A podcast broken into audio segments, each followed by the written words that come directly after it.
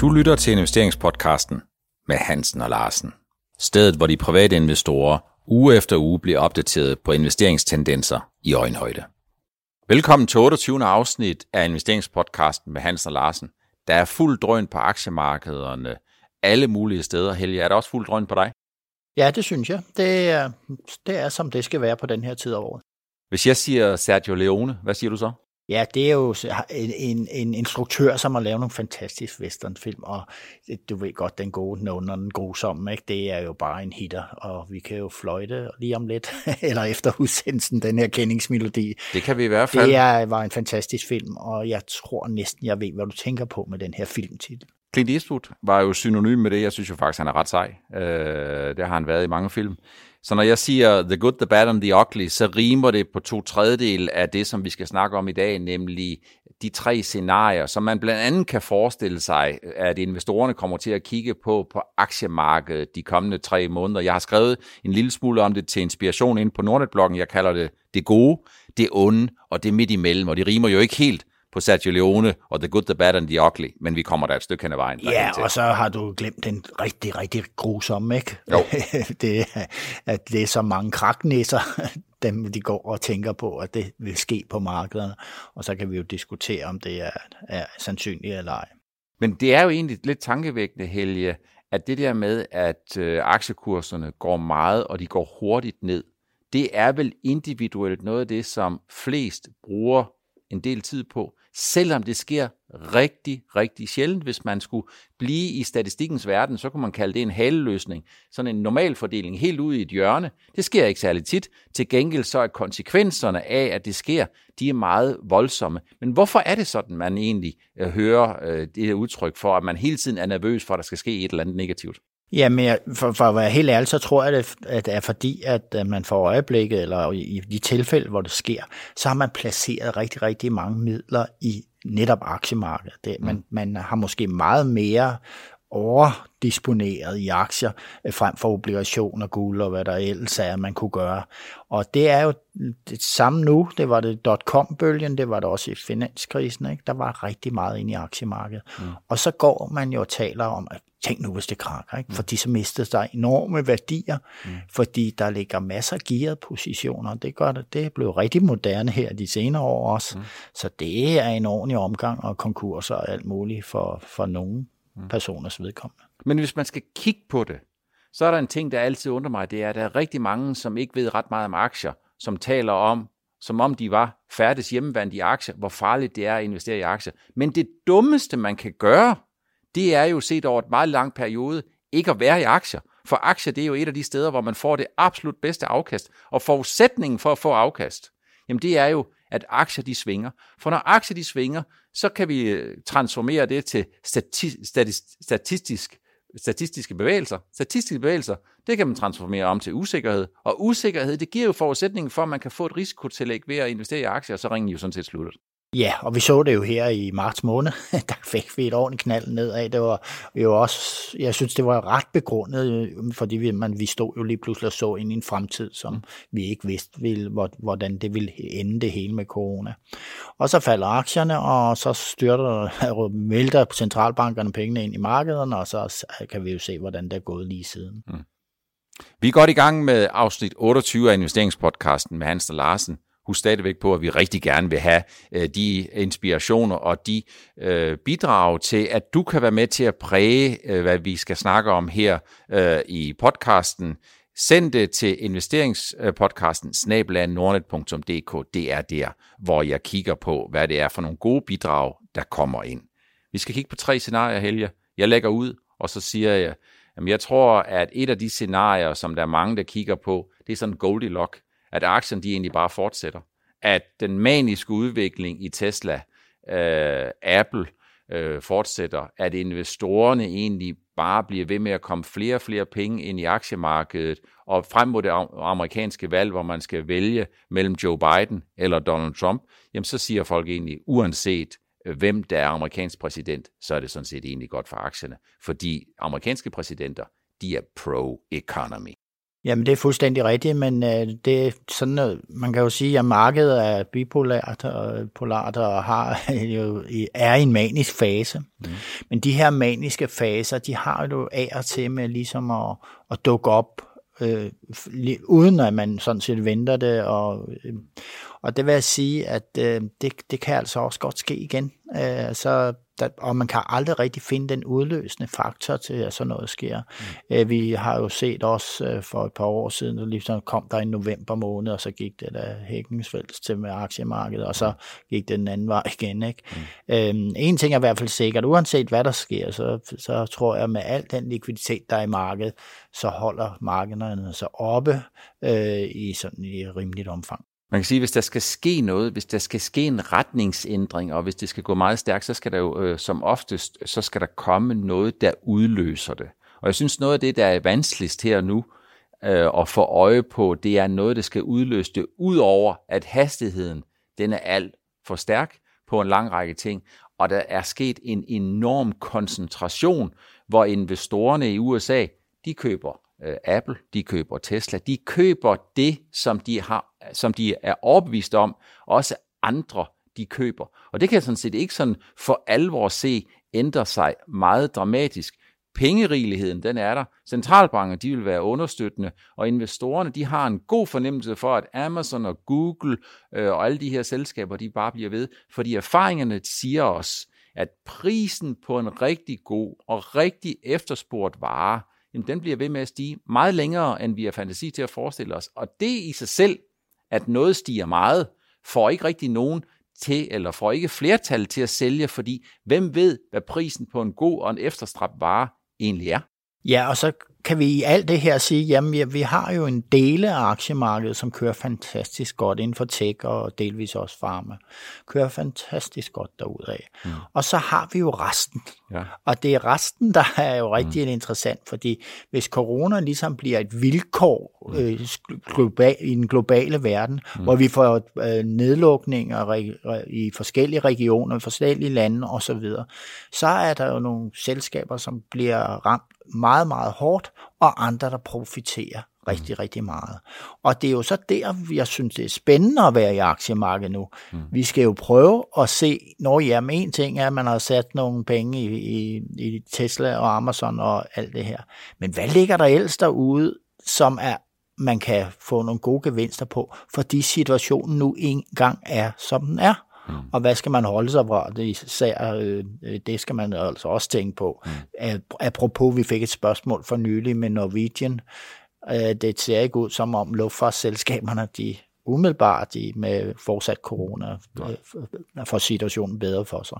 Det ser rigtig skidt ud for luftfartsindustrien, og man kan også sige, at hvis man kigger på de fem hundrede selskaber, der repræsenterer de S og P fem hundrede, jamen langt, langt, langt hovedparten af de aktier, de har givet negativ afkast. Nogle af dem har givet pænt store negative afkast, og nogle af dem er måske endda skåret i tredjedel eller noget af den stil. Så øh, når man er indeksinvestor, så skal man huske på, at det, man køber meget af, jamen det er jo det, der vægter meget i indekset. Heldigvis kan man sige, i hvert fald set i den periode, vi lige har været igennem, og uheldigvis, hvis det er sådan, at nogle af de her trækheste, de bliver lidt trætte. Ja, øh, og man kan sige, at, at hvis en trækhest bliver træt, af, af, af, fordi efterspørgselen på produkterne måske falder, mm. øh, så sker der jo lige præcis det. Så går det jo også ud over hele den skov af underleverandører. Mm. Og det kan jo godt sende øh, snibboldeffekt mm. videre igennem et stort, meget, meget stort indeks, som de amerikanske. Hvis vi skal gå videre til scenario to, scenario to, som ligesom siger, jamen det her, den her maniske efterspørgsel efter nogle få, den her koncentration i aktiemarkedet, den kan jo ikke fortsætte. Og, og sige, jamen hvis vi kommer hen i løbet af efteråret, og Joe Biden begynder at snakke om nogle skattelettelser, der skal rulles tilbage, en september måned, som kan være problematisk set i en længere periode, for den ligger lige midt imellem en fornuftig august og afslutning på et halvårs, en halvårsregnskabssæson, og ind i oktober måned, hvor oktober, november, december, og i tillæg til det, januar plejer at være den bedste tid på året, jamen så kan september måned være lidt problematisk, og vi ikke får en bedring i udsigterne for covid nitten, sådan så det begynder at blive et vilkår, noget man skal regne med i en betydelig del af tyve enogtyve. Er der så ikke øh, gode øh, argumenter for, Helge, at vi kommer til at se, at investorerne i det mindste i en meget kortere periode stiller deres aktiepenge lidt i bero og stiller sig ud på sidelinjen? Ja, altså nu sidder vi to og, og kigger meget på realøkonomi, mm. og vi tænker rigtig meget fremadrettet på realøkonomien. Vi har jo også overvejelser omkring inflation og alt muligt andet med inde i vores vurdering af markedet. Men vi kan være lige så kloge, vi vil her, mm.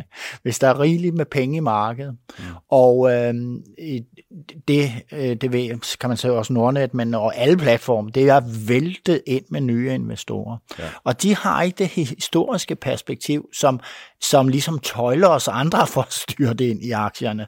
Men det, de ryger jo bare ind i dem, mm. og det kunne jeg godt forestille sig, det er fortsat i september.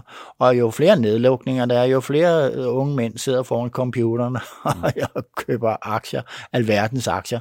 Og det er de sexede aktier og mm. tech, men det er også inden for den grønne bølge, ikke? Med, ja. med brintselskaber og alt muligt andet. Ja. Så lad os nu se. Jeg tror, at, at Jeg tror faktisk, at det kan fortsætte i september måned med gode takter for mange af selskaber. Så det vil sige, at vi har været igennem to scenarier. Det ene scenarie det er, at aktierne de tager fem procent mere øh, op, fordi den maniske efterspørgsel og business as usual kører videre. Så har vi den anden, hvor man ligesom siger, at det her ser ud som om, at vi på et eller andet tidspunkt skal have nogen, der stiller sig ud på sidelinjen, bliver en lille smule trætte, kan blive bange for september, men kan måske også blive bange for, øh, for alt muligt. De kan blive bange for det amerikanske valg, om Joe Biden, han nu i virkeligheden også ender med at vinde, og de kan blive bange for, om en del af den der finansiering af U S A's enorme budgetunderskud og store gældsætning, jamen det skal være ved at rulle nogle af de selskabs- og personskattelettelser, som Donald Trump han lavede i to tusind og atten tilbage. Men det tredje scenarie, det er jo business as usual, nemlig noget af det, som du jo faktisk ligesom argumenterede lidt for her, ikke at aktierne bare eksploderer op herfra, men at vi kører videre, sådan så der på den ene side er gode argumenter for, at tingene kan finde og falde lidt til ro og finde øh, et nyt og måske en lille smule lavere niveau. På den anden side set, hvad er det så en, der skal slå det her i stykker? Øh, vi ved, at covid nitten er en kæmpe udfordring. Vi ved, at covid nitten ikke vil finde sin afslutning i løbet af næste to til tre måneder. Vi ved, at man arbejder ben og sten hårdt på en vaccine. Vi ved, at russerne, de mener, at de begynder ligesom at, de laver sådan set bare en fase to eller en fase tre ved at... Familievaccine. Ja, familievaccine. Og vi ved, at Donald Trump, han jo synes, at der findes allerede noget på markedet, som er ved at afprøve, i hvert fald ikke mindst frem mod øh, november måned. Men jeg tænker da bare, det mest sandsynlige, det er, at tingene bare kører videre. Ja, og jeg synes, den, den måde, som øh, øh, hvad nu det hedder, markedet reagerer på, når man, der kommer noget omkring covid nitten, hvis det er positivt. Nu er det sådan, så der lige kommer ud af U S A og Mellemamerika, man har ikke den store stigningstakt. Den er faldet dæmpet med vist nok med fem procent i mm. antal nye smittede. Ja. Og det tror jeg, markedet tager godt imod på en eller anden måde. Og så, så al vaccinesnakken løfter jo også markederne. Ja. Det er det, vi ser. Men reelt er det efterslæb på tab af B N P, de enkelte lande har, arbejdsløshed og alt muligt, det er jo noget, der strækker sig meget længere. Altså, der, vi får jo ikke nogen eksplosion bagefter, Nej. og folk styrter jo ikke ud i lufthavnen, de styrter ikke til fodbold og, og alt det her, så, og de styrter heller ikke ud i restaurant og restaurationslivet, og Nej. der er rigtig, rigtig mange udfordringer, som man skal tænke på. Men alligevel, jeg tror, øh, man reagerer mere på kort sigt mm. og, og spekulativt.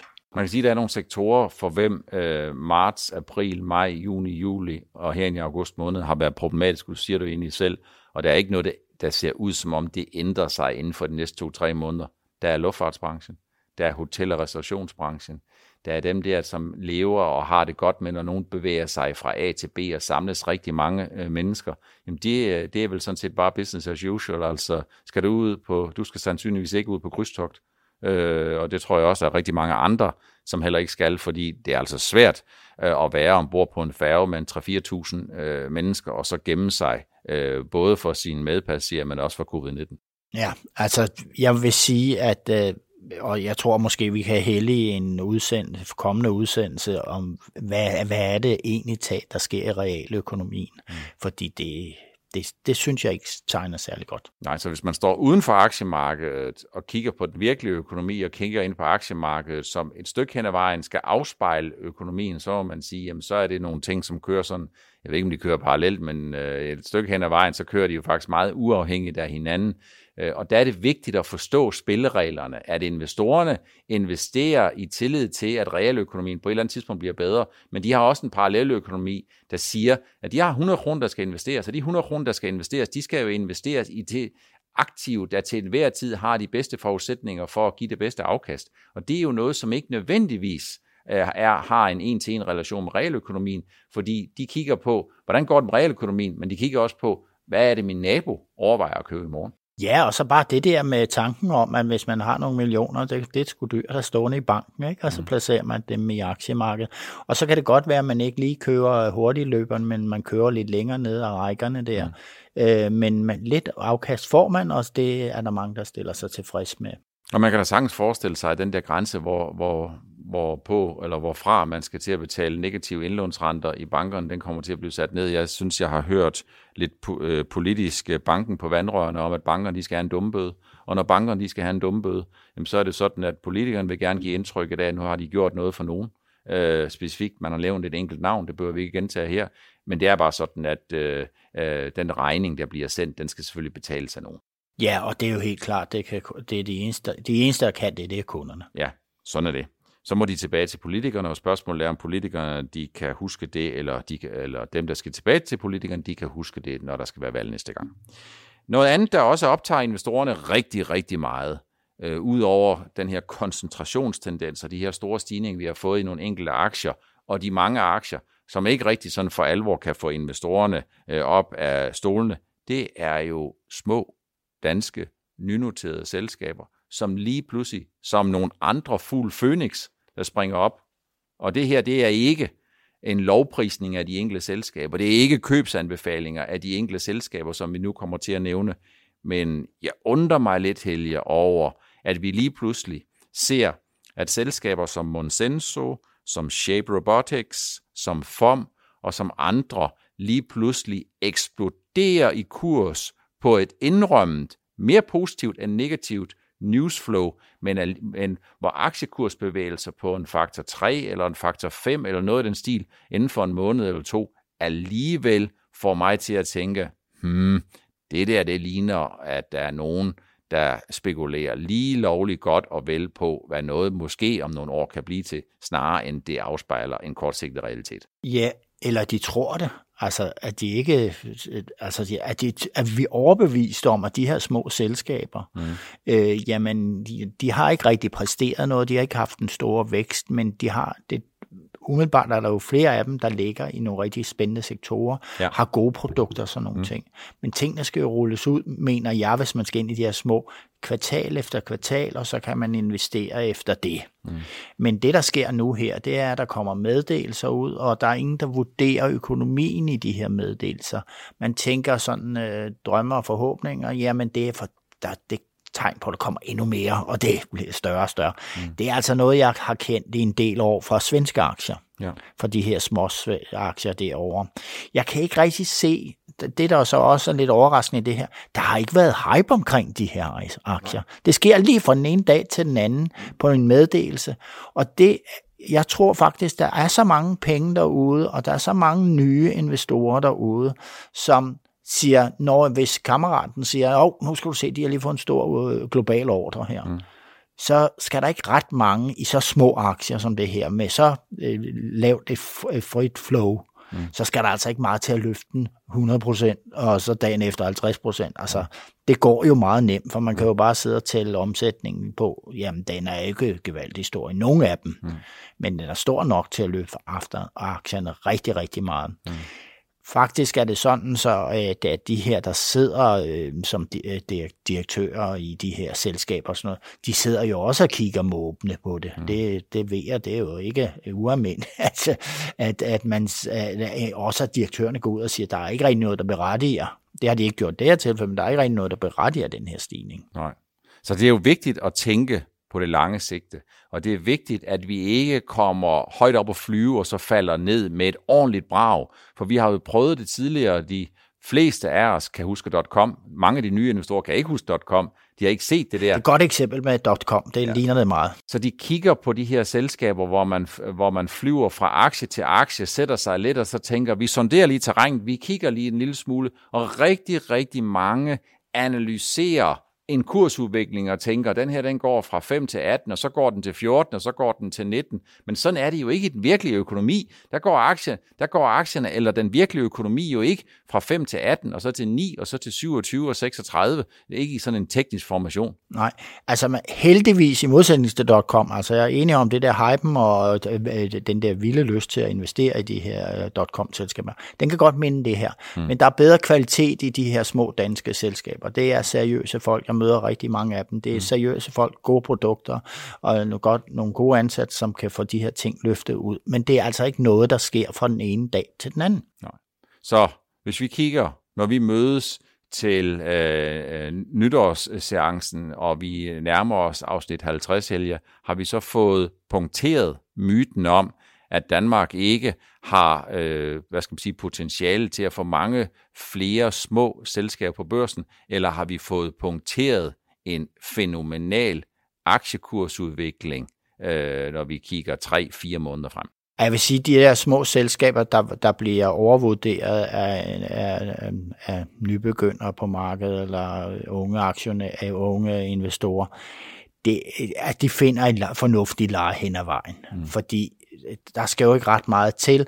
En måneds stillestand, hvor der ikke sker, hvor der ikke kommer en eneste meddelelse ud, det er jo nok til, at aktierne falder igen. Mm. Så jeg vil tro, det er udbud og efterspørgsel, det her marked, ligesom så meget andet. Men jeg tror, vi får en del flere selskaber på, på børsen, mm. og kvaliteten er bedre, og så håber jeg på, at de ikke går ud med en alt for høj valuering af deres aktier. Altså, der er ingen grund til at, at, at stræbe så højt. Men det har været fornuftigt for Monsenso og F O M, synes jeg. Man kan jo godt, man kunne jo godt frygte en lille smule, at, øh, at nogle af dem, som sidder med nogle ambitioner, de ligesom siger, jamen det ser ud som om, at det har været en vinderformel for nogen, at de i stedet for at sprøjte en masse aktier ud på markedet, jamen, så går de på børsen, og de skal måske kun bruge seks, otte eller ti millioner kroner på at validere to hundrede og halvtreds millioner i markedsværdi, fordi på den måde, så kan det ligesom sige, det er vores entrébillet til at komme på børsen. Det er en relativt billig måde at komme ind på, og det er en relativt billig måde,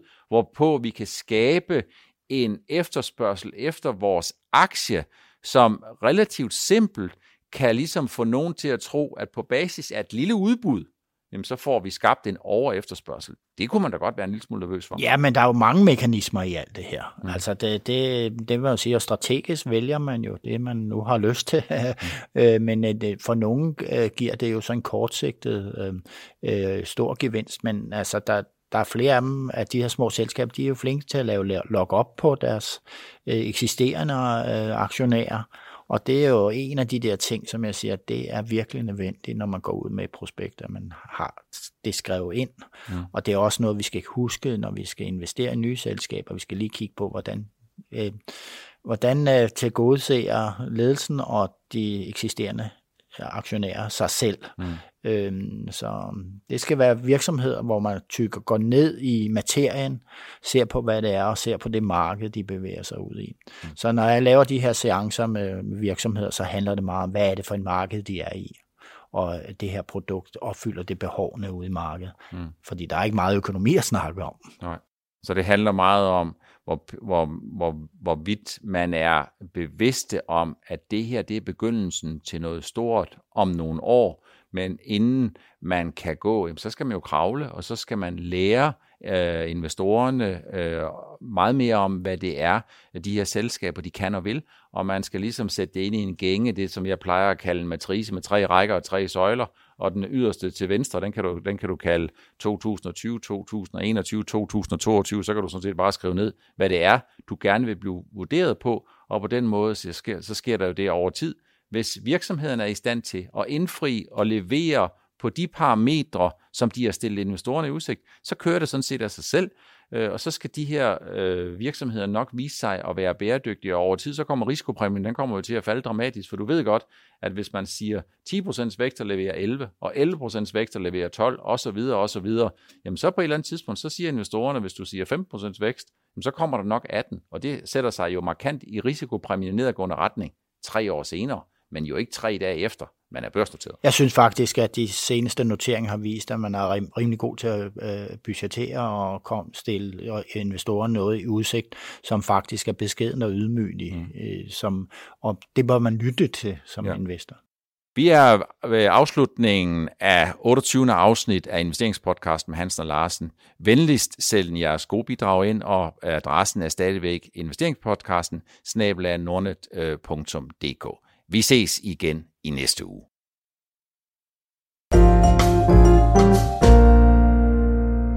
Du lyttede til investeringspodcasten med Hansen og Larsen. Vi ses igen i næste uge.